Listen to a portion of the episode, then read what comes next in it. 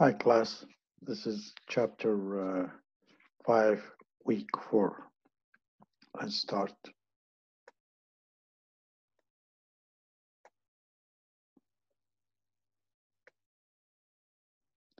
In this chapter, we'll talk about project. We um, finished the part of the pro- uh, supply chain management operation side. Uh, we'll go back again uh, later on, but now we're going to focus on uh, project and project management. So in this chapter, um, basically we will be uh, we will explain what a project are and how projects are organized. We're also going to evaluate the project using earned value management. We will analyze a, a project using the network planning models. And we're probably going to use some examples of it. And we're going to also talk about uh, IT project management also. Um, so project management, what is a project? Project is a series of related uh, jobs usually directed towards some major output and requirement requiring a significant period of time to, uh, to perform. And when you do a, a, group assignment, this is a project. When you do an individual assignment, this project, which is made of, takes time and takes a, a different uh, stages of activities. What is a project management? A project management is usually is planning, directing, controlling resources. And the resources are could be a people, equipment, and material. In order to meet the technical, the cost, and the time constraint of a project. So any project is made of three things, technical, uh, cost, and time. So the three things is uh, things that the delivers, uh, and the cost and the timing. And why is the project management is important. And uh, project management is highly important for um, many reasons, but the most important reason is at the highest level of an organization. Management often uh, involved in juggling a portfolio of projects. So there is a so many projects going on or there is a limited resources so the management usually have a uh, you know interest of juggling these portfolios management so what type of projects are there in a, in a, in general we have a, something called a, when we do a product changes and once we do some process changes same product but the process is changing and there is a, something called uh, research and development and uh, alliance uh, and partnership when outsourcing something or somebody outsource something to us. Now, um, the deeper ones is a breakthrough project and the less one is derivative project, which is, you know, you improve some kind of a software within the software, some functionalities or hands-on equipment. Now, a new product in the product management and a process change, a new process, definitely. A new core of technology when you're using some kind of a mobile application before you just used, uh, you know, um, an ERP or desktop application. And outsourcing your major activities. And then, you said, the platform project is additional product families, you want to add one more or process in a graphic upgrade probably uh, you add a new machine and then research and development you do an upgrade which is we said as a mobile applications um, for service or something a new software as you want to add or select a, a new partner because you're the alliance or partner which is a selected carrier or outsource or something like that. So the project itself, there are three types. There is a pure project, which is a self-contained teamwork, full-time on the project. So these are a team who put and do nothing else but delivering the project there. And then you get the functional pro uh, project, which is responsibility for the project lays within the functional divisions. In, in the function, in a certain division, uh, for example, for example, HR is the, within the HR is implementation of a, a HR software, something like that. Um, and um, of the firm. Employee from that division work on the project and usually part of only part-time.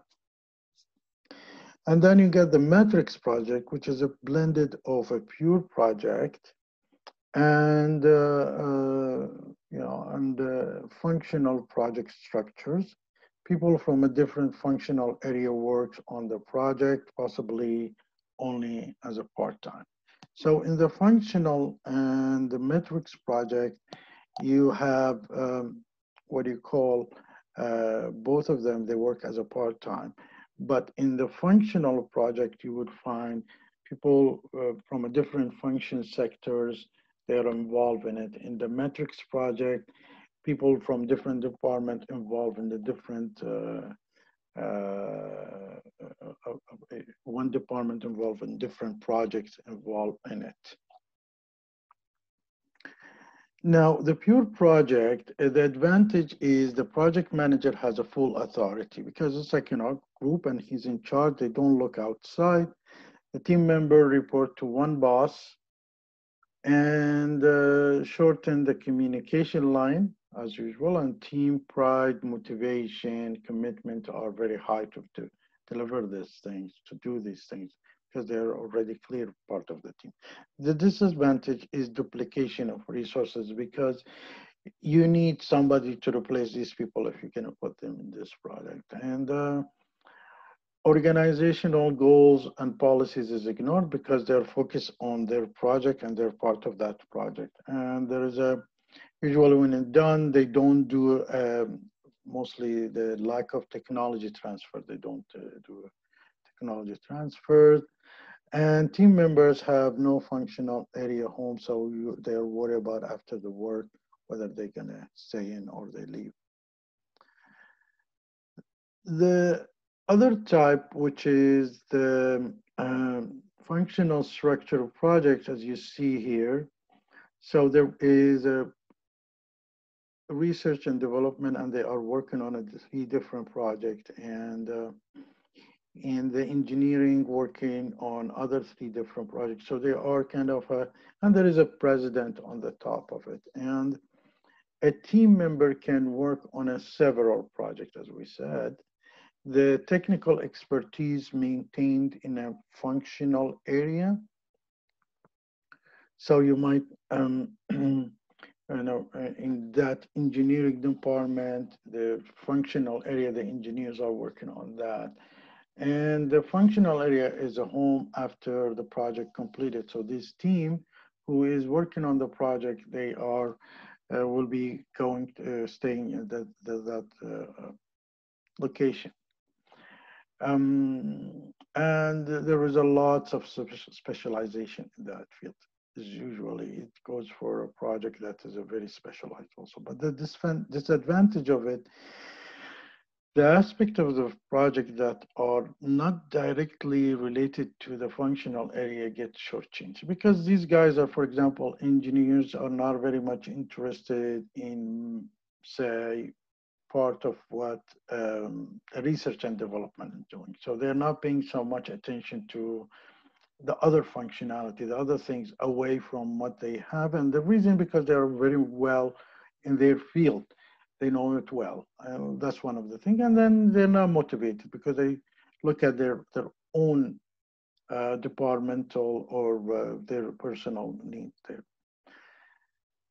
The motivation of the team members is often is weak, need for, for the client is not looking at it because they are just, um, you know, focusing at their uh, sector.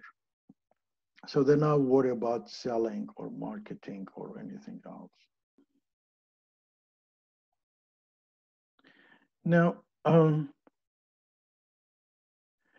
in the case of matrix, the matrix is basically is there was let's assume there is a, a four people and there was another four people like this or this. And then when these four people comes in, like in this position, they are both comes in in a certain work, but in this position, this person works in with this person. And it's like a, if this person uh, comes in across is like a, whenever is the project like this, it, it depends on what he's working with. So the matrix is you changing uh, probably the duties as the type of the project itself. Now, usually have a project manager on the top, but uh, it, uh, it has a better communication between the functional areas because, you know, it's a matrix and they are community communicating with each other in the, each horizontal and vertical department. Um, project manager are held responsible for the success. The duplication of resources is very minimized because they are, you know, uh, doing their work plus they're doing this uh, project management fully utilized there. And functional home for the team members so they, once the project goes live, they can, you know, have it uh, stay home and they can utilize this project. And the policies of a parent organization are followed. So the, the whole, the policy comes in from, you know, um, probably the, the CEOs to these project managers and project manager goes to the functional and the te technical employees. The disadvantage, there is too many bosses. So because uh, in some places you are the somebody else, uh, because we said like this, so at this case you have one boss, at this case you have one boss, at this case you have one boss. So it's like a, so, so too many bosses that you have. The success depend on the manager's negotiation skills and this is why you sometimes you, you when you do a, a matrix project you always require at least one one week uh, every week or every two weeks a meeting with the CEOs and the management. And uh, potential of sub optimization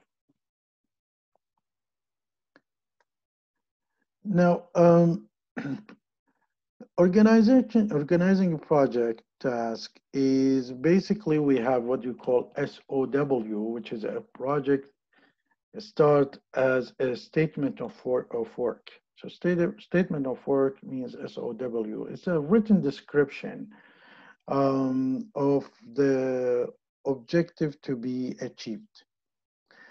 Uh, plus a brief statement of work to be done and propose a schedule accordingly, which is pre-proposed schedule. So the task is a further subdivision of the project. So when you have a project, you divide it to a task and then subtask and activities. And usually is no longer a task, no longer than uh, several months and performed by a single group or organization. So that you divide, you put the timing and you say this department will do this part or this part of the department will do this part. And work package, which is smaller than the task, and, uh, is a group of activity combined to be assignable to a certain, to a single organizational unit. So we get the task, subtask, work package, and then it's assigned for certain you know, uh, single organization unit.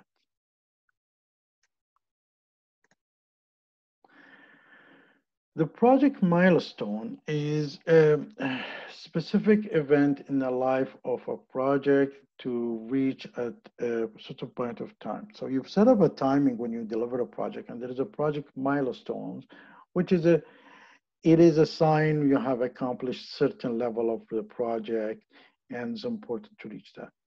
And then there is what you call a work uh, breakdown structure or WC, WS, which is defined as, you know, the hierarchy of the project task, the subtasks, and the work packages. So it's divide the one task and then which one is more important and which one is depend on what.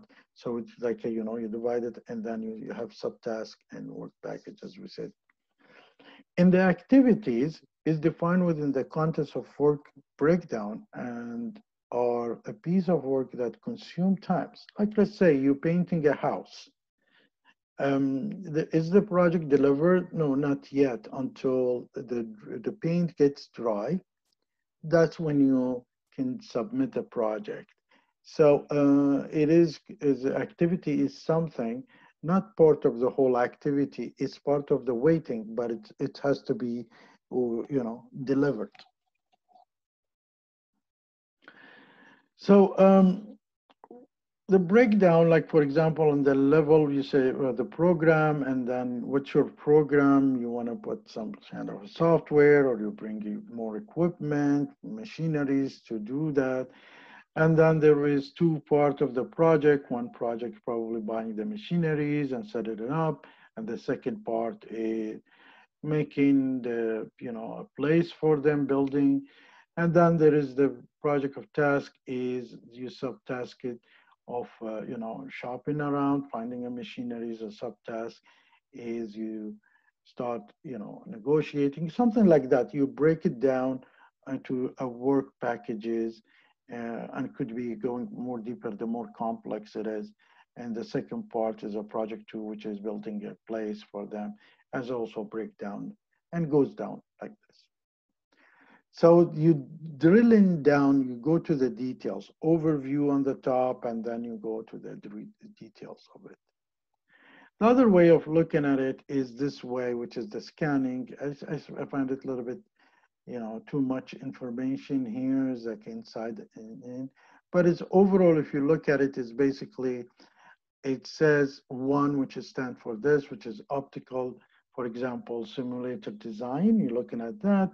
And then 1.1 is optical uh, design, which is belong to this, uh, this level. But when it comes to uh, 1.2, it is, is a drilling which level is supposed to be done. So is, for example, if you're talking about um, 1.4 here, data recording and reduction equipment, which is would be uh, part of 1.4. So it's just a different way of looking at things, but I, I, feel that the first one is much simpler, easier to look at it, and it's not much is used in the today market. But the most used one is the Gantt chart. And the Gantt chart is a very clear one who you can really um, divide your activities based on single and timing. So uh, the Gantt uh, chart provide an easily understood visual presentation. As a, and then there is a software can be used to create such a Gantt chart. So you put dating and change it to a Gantt chart for you. A Gantt chart shows in a graphic manner the amount of the time involved in the sequence of activity, often referred to a bar chart, which is these are the ones, a bar chart. So here is the timing, and this is the activities, and you can, the co contract negotiation takes that much, which is two weeks, and then contract signed takes one week or two, you know, for two weeks. Long lead procurement uh, it's gonna give you, takes from you probably eight weeks, but meanwhile you can do manufacturing scheduling. And it's depend if it's connected to each other partially. So you divide this to the parts where it's delivered, and then we will talk about when it comes to the CPM later on. Then you get the bill of materials and the process. So it's really clear how time, when it's supposed to start and when it's supposed to be delivered. These are the samples of how you're looking at the project. And this is a PMI thing and a different way of looking at the, um, or uh, at project management. And we will be talking about some of them. We're not going to go very deep in them, but we need to understand what is this all about, how you do a project management in general. Now let's take an example of project management for information system. And you know, um, in uh, there is over a hundred companies offer a project management software. But the most famous one is uh, Microsoft Project, which is, you know, manage the mid-size projects. And then you get the Primavera, which is belong to Oracle, which is for mid-size to large. So Microsoft projects small to medium, and that medium to large is Primavera. And the good about thing about the Microsoft project is, you know, integrated with other apps like emails and all the other things. In addition to scheduling tasks, resource must be assigned to a specific task through a software tool. So that's when you do a task, schedule task, you need the resources, which is could be human, could be machineries, could be whatever. So the, it it it integrate the both together, is assigned to each other, and also software can be used to spot over allocation of resources. So if you're over allocating, it will show you that this person at this time is working in this area, cannot be doing something else in other places. So it's basically a plant use exceed availabilities, available supply. And when the resources over allocated, either more resources are required or rescheduling. So is whether you take more resources, like more human, or you stretch your schedule. And it's also taking advantage of the task slack can be a free resource. So once you can see that where is the free resource is is occupied and if between two days is free, between two weeks, there's one week free, you can take him and put him in something else. So it's the slacking time is also important because some project has to wait in some task to get the other task, which is that's what you call activities. And during activities, you cannot do anything. So you can take out these uh, human resources or whatever the pro- machinery is and put it in something like that. as also shows you the progress tracking is a key feature for the management uh, managing project as they are being completed so where are they has been completed what part of it is doing now, let's take one step behind, and it comes in with, um, let's say within the software, let's think about project implementation and project management for the software. This is software, but it can be very applicable to other projects also.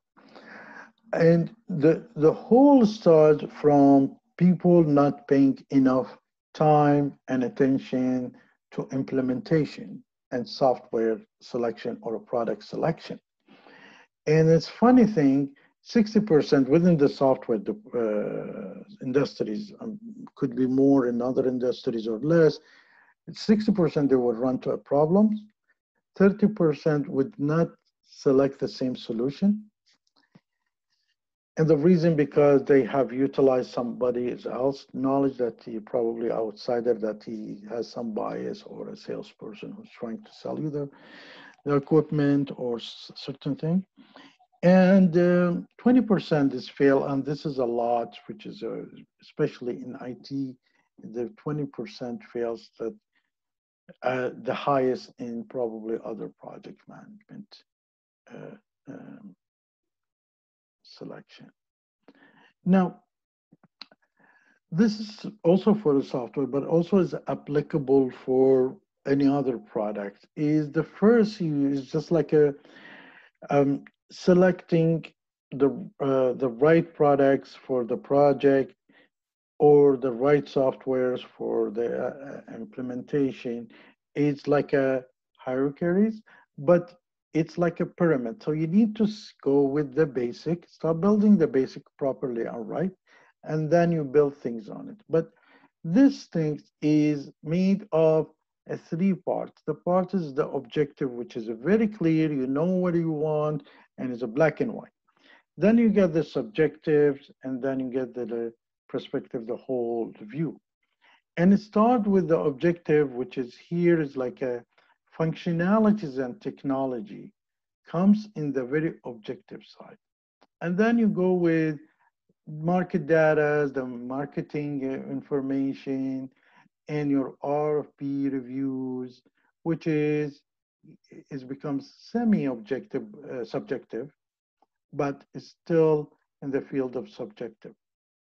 And then you got uh, probably scripted scenario and easy to use because the reason is sometimes the scripted scenario is very limited and also uh, scripted scenario means you have uh, you bring the you know people who is technical from the supplier side and the sales people and whomever there and you give them certain questions scripted and they have to show you how to be how it's done. And then you got uh, the as we said number six which is a scripted scenario number six, easy to use. And easy to use is, is a very subjective because for me could be very easy and for you could be very difficult. For the next guy would be mediocre and some of them they don't. So it's, they don't know how to use it. So that's, that's is kind of a subjective. And then what comes in the uh, process fit because of process, we in some time, most of the time, are very flexible in the process. And usually these company suppliers, they can fit lots of process, but also they have the best practice they collected from their previous histories working. So they also, if you have a choice between having your process fit uh, their ways or their ways fitting your process. And then the last thing you look at it is the reference. Most of people, when they do select, they go with the reference first, which is, that doesn't make, uh, you know, that's a, a good, um, you know, way of failing. Because whatever works for other factories and company does not mean work for you. So there is a project charter and you start with outlining the project and you do the objectives and then you divide the roles and responsibilities over, over them. And then you set up a plan, plan which is it's also a project management plan.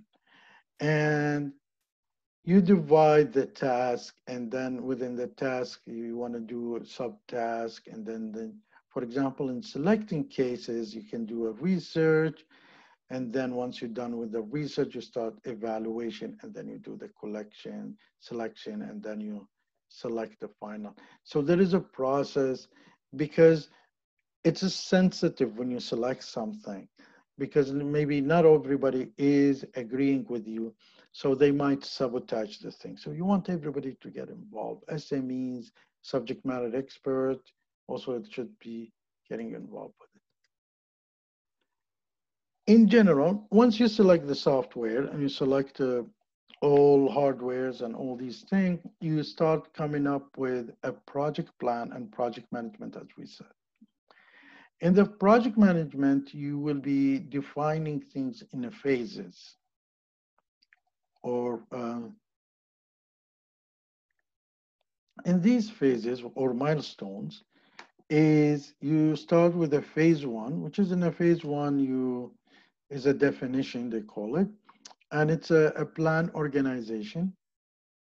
You set the business and the project objectives. You plan the um, infrastructures and hardwares for it, if there is a hardware needed, if there is a basic things you need to build. And you're gathering business requirement from SMEs, from the people who's gonna work on it. You do a data consolid consolidations, and data migration, identify there is a, there is a gap, finalize the business process and do the customer review. Each one of them is a total work and detailed work. So a, a project manager has kind of a, his hand is full And the output of that is coping document, uh, clearing what's the gap and project plan. So you need to know when this project goes live, where is the gaps? Where are the things that is not meeting you before it goes live so you can narrow and close the gap. The second phase that you do is the pre-implementation, which is in the pre-implementation, basically you build the solution component and the solution moves to the development. You finalize, get ready plan, get approval, and you finalize training plan if there is a training which is needed. And the output of that phase two, the pre-implementation, is config configuration doc document, information, how they document, and UTA or uh, what do you call acceptance uh, preparation, because you need the management also approve it and accept it. And the final VIP, which is the project implementation. Now, then you go to the phase implementing phase, which is implementing customization, um, execution, get ready plan, executing, user acceptance test. Here you do finalizing user acceptance test cases. What's the cases here? And here you provide the cases for them. And uh, plan to go live and stress testing. You want to see whether the machines can hold on with producing a thousand unit or can do only eight, 800 units, something like that. So you do a stress testing. And then the output, it comes in with the implementation gap, uh, user training, and executing of um, user acceptance tests. Here's where the users will be accepting this thing. And then in the phase of operation, and then you need to go live uh, plan for the post implementation if there is you know gaps you need to close or you know work more. And you do the data, data migration if it's necessary if required to confirm that there is a contingency plan and you go live. Once you go live there is a post implementation which is here where you do um, uh, complete the project. You want to close the project, which is sign off. And the sign off happens when the acceptance happens. And extensive support uh, from the, you know, from one to two months uh, because you know the users would have a hard time in the beginning to use it, but then when they get used to it, they start using it. And then you get the major objectives. If there is a objectives, uh, you try to solve them, analyze the result of audit, and make a future plan for further implementation, further adjustment, you know, um, order management, something like that in these fields. So the output would be uh, a support, a close the project and get audited to see that whether you have delivered on uh, the functional requirements um, or the workload at the cert, uh, in that time, in time, or before or after time, or and uh, at the cost that is looking for. So the project management has to be simplified implementation, minimizing the risk, prove the process, and flexible approach. Now, there is to do that, to do to evaluate these process, you don't wait until the end of the project going live and then you say whether they have delivered things on time with the budget and they delivered exactly that we required on it, which is you do it in uh, you know while they're moving, so you know if they are really coming short or way ahead or they're doing really well. And this is done through, could be uh, uh earned value management, which is EMV. And uh, EMV is um, the technique. The technique is a technique for measuring a project proj process. So project progress, project process, or project in an objective, clear manner. Has the ability to combine the measurement of the scope, schedule, and cost. So we looks at the scope and the schedule and cost. Scope, time, and cost. So there is a three triangle, the triangle made of three, uh, each one which is, and if you want to minimize the timing, you might need to increase the cost or uh, reduce the scope because these three triangle has to be connected to each other. Um, if you want to minimize the cost, you probably want to minimize the time or the scope also. There is, this is a, would be a duty of the project manager to work on, on that detail. And it's also a provide a method for evaluating the relative success of a project, as we said. So um, what do you do for uh, a project, uh, EMV, EVM, what's the essential features of it? It's basically, you do a project plan that identify the activities to be accomplished. You bring your project plan. And you put an evaluation of each activities. You put a pricing or, you know, unit, unit that you can measure it. And then you define the pre, uh, predefined earning or costing rules to quantify the accomplishment. How much each one unit, how much is worth, how much is costing, how much is value is there in it. These are the samples. We will go through through a few of them to, you know, to look at the earned value, uh, how it's how it's done. Here, we're just gonna take a look at it, which is called budget cost, scheduled and actual cost, and budget cost of scheduled and performance, the budget cost and actual. See, sometimes if you compare the actual cost to the budget, uh, to work uh, budgeted cost, it's not showing you whether you are delivering because you might be not working and consuming some money. So the actual cost is going high but um, you know you're not delivering the project.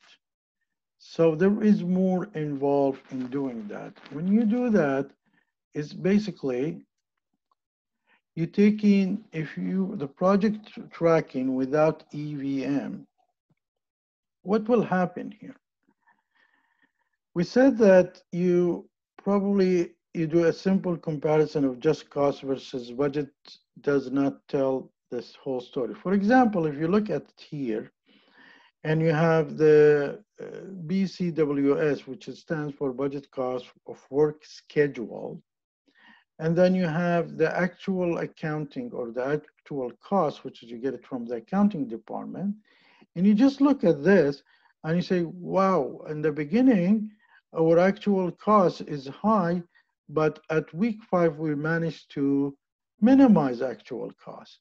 And we're doing well with the budgeted cost, uh, you know, but actually is, it means without a means of quantifying how much work has been accomplished, costs are the only available information. So we don't know how much work has been accomplished.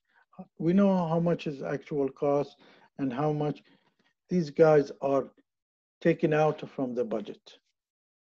So here we see that in a, in a project appears to be covered from, as we say, work one to four, the actual costs exceed the budget.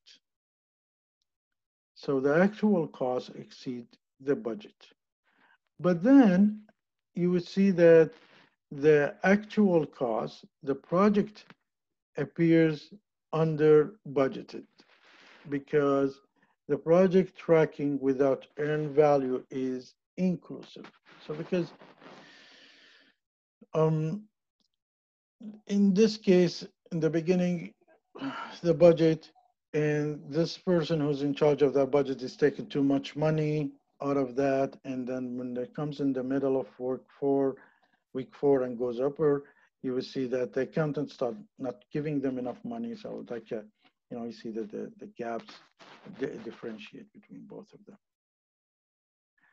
But when you are involving uh, project tracking with the EMV, um, with a predefined method of quantity to uh, quantifying the quantity of work accomplished, EMV provide much more information. You know, you need to see what work you quantify. You put units of delivering and you put a value on them. So here where you got a budget cost of work scheduled, which is BCWS. And then you get the budget cost of work performed, done. And then you put a, you, do a unit and you put a pricing on it.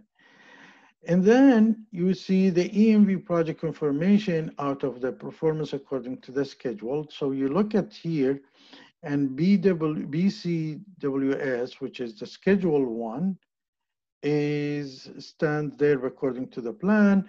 But then we see that the performed work is higher, but it then is going down. And this is why really the, uh, uh, the AC, the actual cost is going down because the, pro the budget cost for work performed is not, you know, done um, accordingly. For example, you bring a machine and the machine costs money and you work on it. Now, if you don't bring the machine, the the cost doesn't shows. I mean, so you your actual cost is down, but you still have the people who is sitting there doing nothing, which is they are consuming the budget. So the issue is the pro, uh, week one to five here, it shows the project is ahead of the schedule in a week. Okay, because you look at it and you see the points in it. But after the six weeks, the project is falling behind the schedule, and then you need to dig in why this project is behind the schedule and what you can do with it about it. Now, with the predefined method of qualifying the quantity of work accomplished, EMV has much more information there. So you're not going to go only with the uh, budgeted cost for, uh, for for uh, uh, schedules, you utilize this budget cost for work performed. And the work performed, which we said we need to divide it in unit, put money on that value on it. And here it's very clear that the project is showing that the project is under budget in the term of actual work performs. So the project is under budget. They are not giving enough budget to the project for the work. So you people are putting more time, uh, the you know free time mm, for their free time, or they trying to utilize a sub uh, uh, other other uh, utilities, other other things that is not supposed to be used here. So this way, how you how you analyze the you know the project, uh, whether it's software, hardware, whatever, doesn't matter. So project tracking all in one is a, a combined view gives an overview of project performance in terms of the original plan. So you have an original plan, and then you will see work performing, whether is accordingly through using the budget itself, through using the dollar sign, and what's the actual cost. And it's justifiable now because this is the work plan and this is what is being delivered. And according to what's being delivered, the, the actual cost is in parallel. So if the management comes to you and says, you're behind, in the schedule, you can tell them, well, um, my cost is lower and my cost is lower. Now you need to find the reason why. The other way of looking at it is another example here is probably you have a multiple activities and not one activity. And you know there is a, a milestone or timing milestone. And then when you look at the milestone you see the timing you see where is the activity a b c and they not could be not be in, uh, connected or connected to each other. And this is how you do the calculation. So activity a could be you're delivering everything at the x time. It's your milestone and then you get the B, you have managed to deliver only 80% of actual work. And for some reason, you left at 20% of it. And so already there is a budget of 10,000 for over it, for all of it. So activity B is only 80% completed and the budget cost was $10,000. So there is worth of 20% is not being delivered. And uh, this is at the X point, still the thing. And then you, and another example like activity C, there is only 70% of budget is completed. And then you have, by the time of this timing should be 80% is done. So you see there is only 70%. So there is a 10% is behind of your work. And there is a 20% expected. So you have 30% is not done at the X time, which is the 20% of it is not necessary now, but the 10% is you are behind. It shows where you are behind, how, how far. And there is activity D, which is you're supposed to start a little bit before the, you know, the, the X time, which is the milestone time. And you have not started it. And that also can help you in the timing and the slacking time also because if the activity D is not, important, not crucial to other activities, you can wait and focus on other activities to finish uh, activity C and B, for example.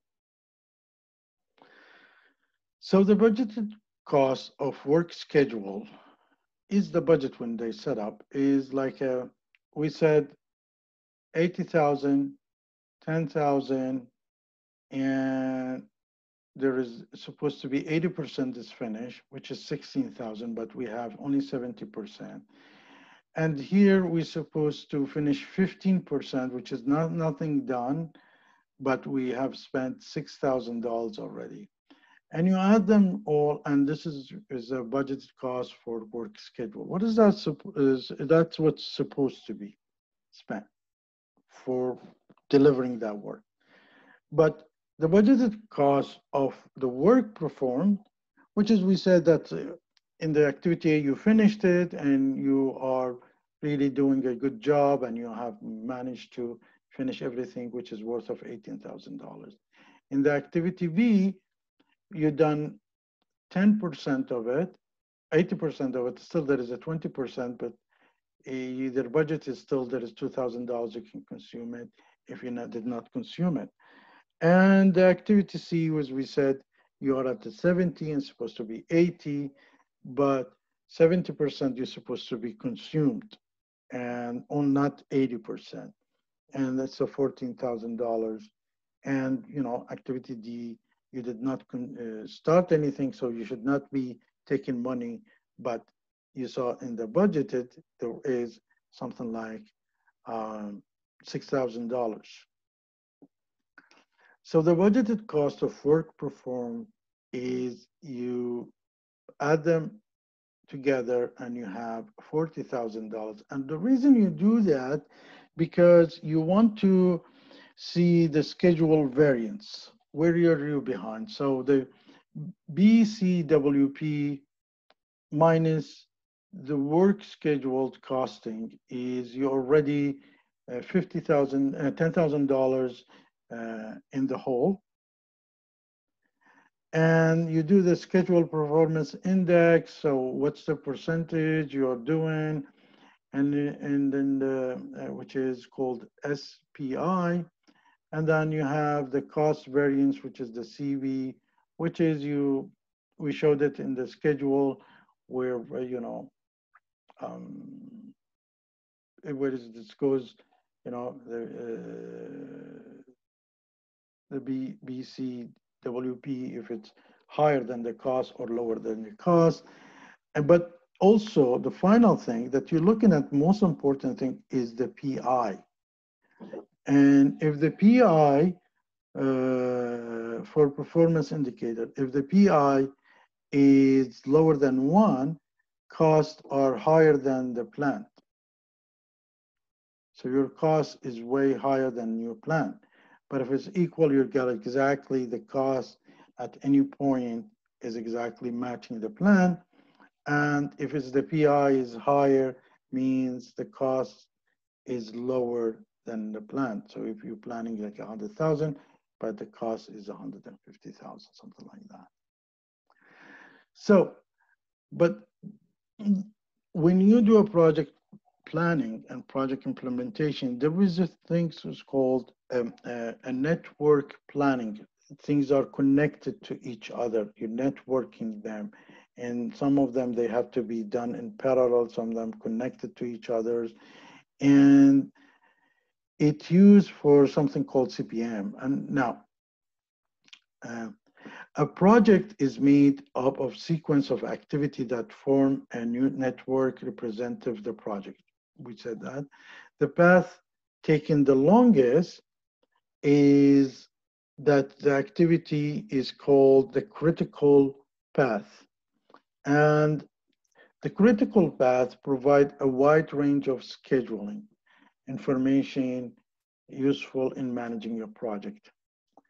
We look at the critical path because we want to get more information. It can help us in understanding how the project is going on. Because on a short time, you might be doing a, uh, when I ask you, have you done this? And you go, yes, I've done it. Because it's a small unit work of one day and you look very impressive. But if I'm asking you within a week what you've done, you cannot say I've done this only. You need to show me the whole week. So it's showing a real variation if there is any.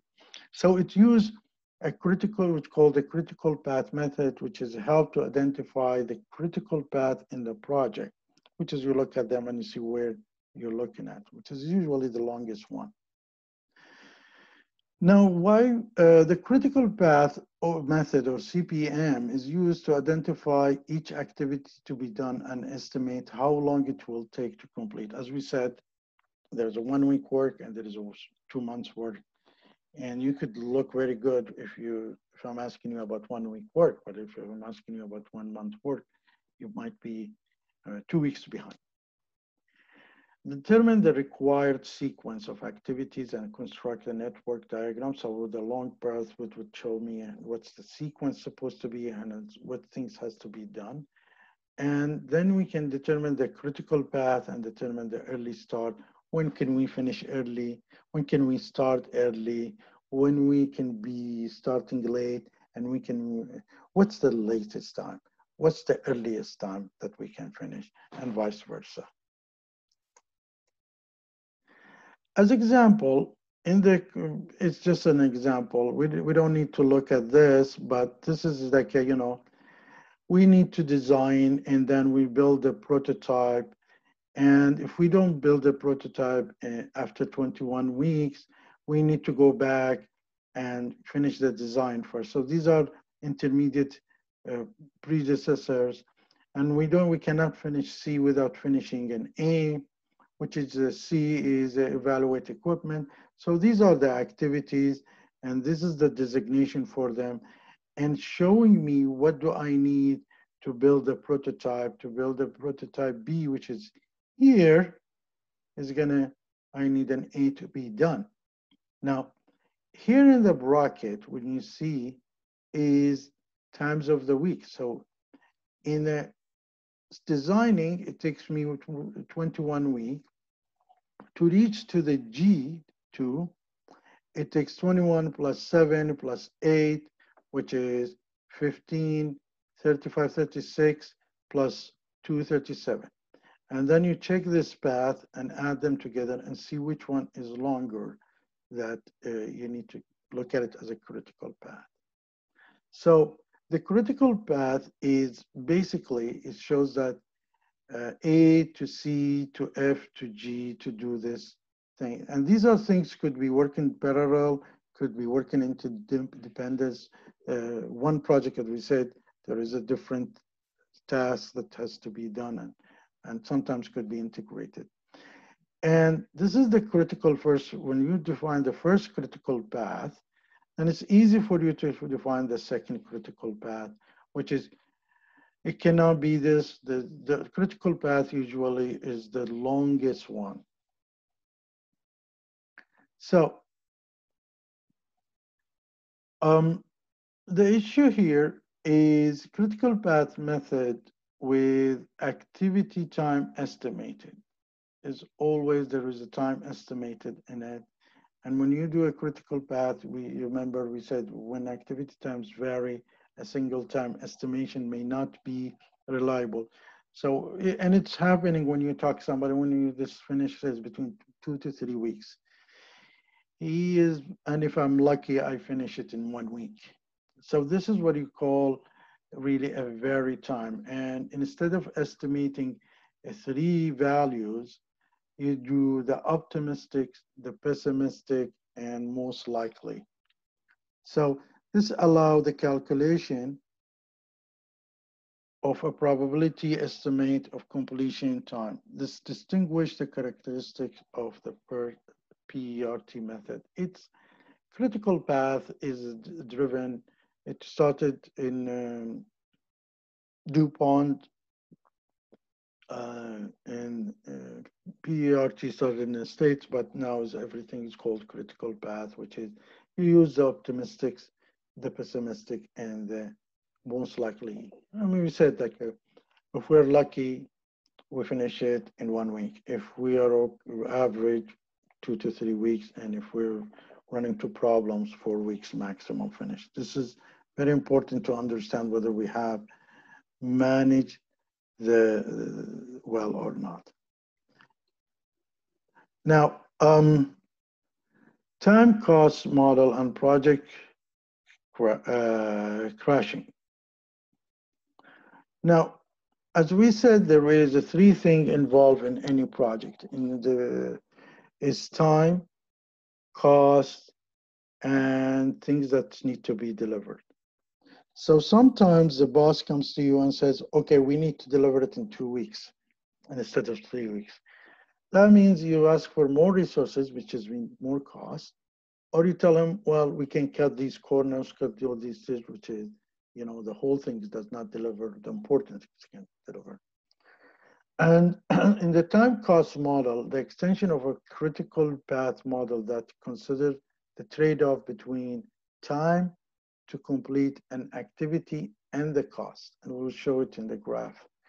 So you need to consider the direct activity cost and indirect cost of a project and the activity of completion. An attempt to, to develop a minimum cost schedule for the entire project. So it doesn't have to be your boss telling you, if you can, you know, um, do it in, in, you know, trying to cut down on the timing or the thing you will be cutting down on the cost itself sometimes. And the thing is, uh, you need to cra crashing the, core, the project at a certain time to be delivered and certain uh, services. Now there is a trend these days that's happening and is very useful is um, um, it, when you do a project implementation, you might want to be first start something and have things as rolling, and then you add more functionalities, more requirement, but you have to put the project uh, in, into, into a role. And this will be talking about it probably in uh, later chapters, different project management. So the project crashing means that the uh, the compression of time to complete a project. And this is how it's done, is basically you prepare your uh, prepare a CPM type network, and we talked about the critical path and CPM type, and determine the cost per unit of the time to expedite each activities. Then, then you start computing, as we said, the critical path, and then you shorten the critical path at, uh, at the least cost.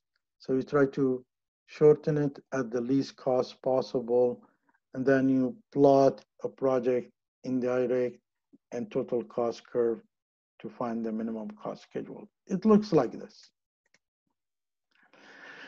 Basically, at the first thing, you have a normal cost, which is you can deliver um, activities, six activities at uh, time one and time and two. So normal cost is the lowest expected activities cost. Then you have the normal time, which is the time associated with each normal cost. And then you have the crash time, which is the shortest possible activity time, and then you have the crash cost, which is the cost associated with the shortest. It's basically time versus money. And here, what you have, for example, at $10 or $10,000 or whatever, the first stage we said we uh, try to build the critical path and then see if you can lower uh, the timing for it with the costing in it. So first of all, uh, the second step after you see building this, you try to do the cost timing unit. So you say that at the $10 cost, you don't need to do that calculation, but you need to understand the concept behind it. Is one unit, you can do it uh, at the $6 or which is that's what you call a, a crash cost, and ten dollars a normal cost. So at the six at the after two weeks, you can do the normal cost and the normal uh, time, doing only six units. But here, what you ask is to do um, one unit at $10 which is a crash cost and um, uh, crash time. So what do you do is you cost per unit time. So you do the um, crash time and the crash cost, uh, normal cost, uh, and the crash cost were divided by uh, normal time and uh, crash time. So what do you do? You basically you you find an option, second option. It says, and you know in the project there's always a variation. So you say, if I'm putting a pressures on on my team, it's gonna cost me that much, and it's gonna finish in shorter time and that much. But if we go normal, it's gonna cost us that much, higher a little bit, and a longer time, or at a normal time, something like that. So you, you do these and you find the, in this timing, what's the unit cost, and this timing, what's the unit cost, and you, you do the division as we here indicated. This is only a sample. So as we said, this is a $10 versus $6, which is one unit, and the cost per day to expedite to get is only $4, so can you reduce uh, $4 in activity? But which comes to the activity B, you also do the same thing and the third one, and shows you how much cost per unit if you crashing the, uh, the thing, uh, it will generate for you. So then you compute the, the critical path according to um, norm, according to the crash times. And if you can do it, then you're, you're, you're doing, you know, it's just how to save the implementation. Now, here's the assignment that I would like you to do, and it's according to the previous chapter that we've taken. Basically, I will supply you this, and basically is I need you to look at uh, something called One Global. And by the way, uh, look at it, check the suppliers, and then understand I'm sorry, check the consumers, what they're consuming, and then understand their operation, how it's done. And I want you to set up the best supply of this operation. How the supply for this operation, because there is a consumer who wants to buy and consume, they will pay. How you work out the supplier, it's just like, but this is in the field of IT. Um, if you want to sell um, um, food, how you supply the sandwiches to put the meat inside or whatever the food inside. You need to look at that. And you need to look at how you supply the meat, how you get the operation of the supply, you need to see it. I will explain more in the class, but this is the link that you need to look at it and then understand the business. And I think it's it's a good idea to start with the global one. And maybe the most complete one is the one OG Money. In, and this is an application you can download it to understand better on the world mobile. So by here we're done.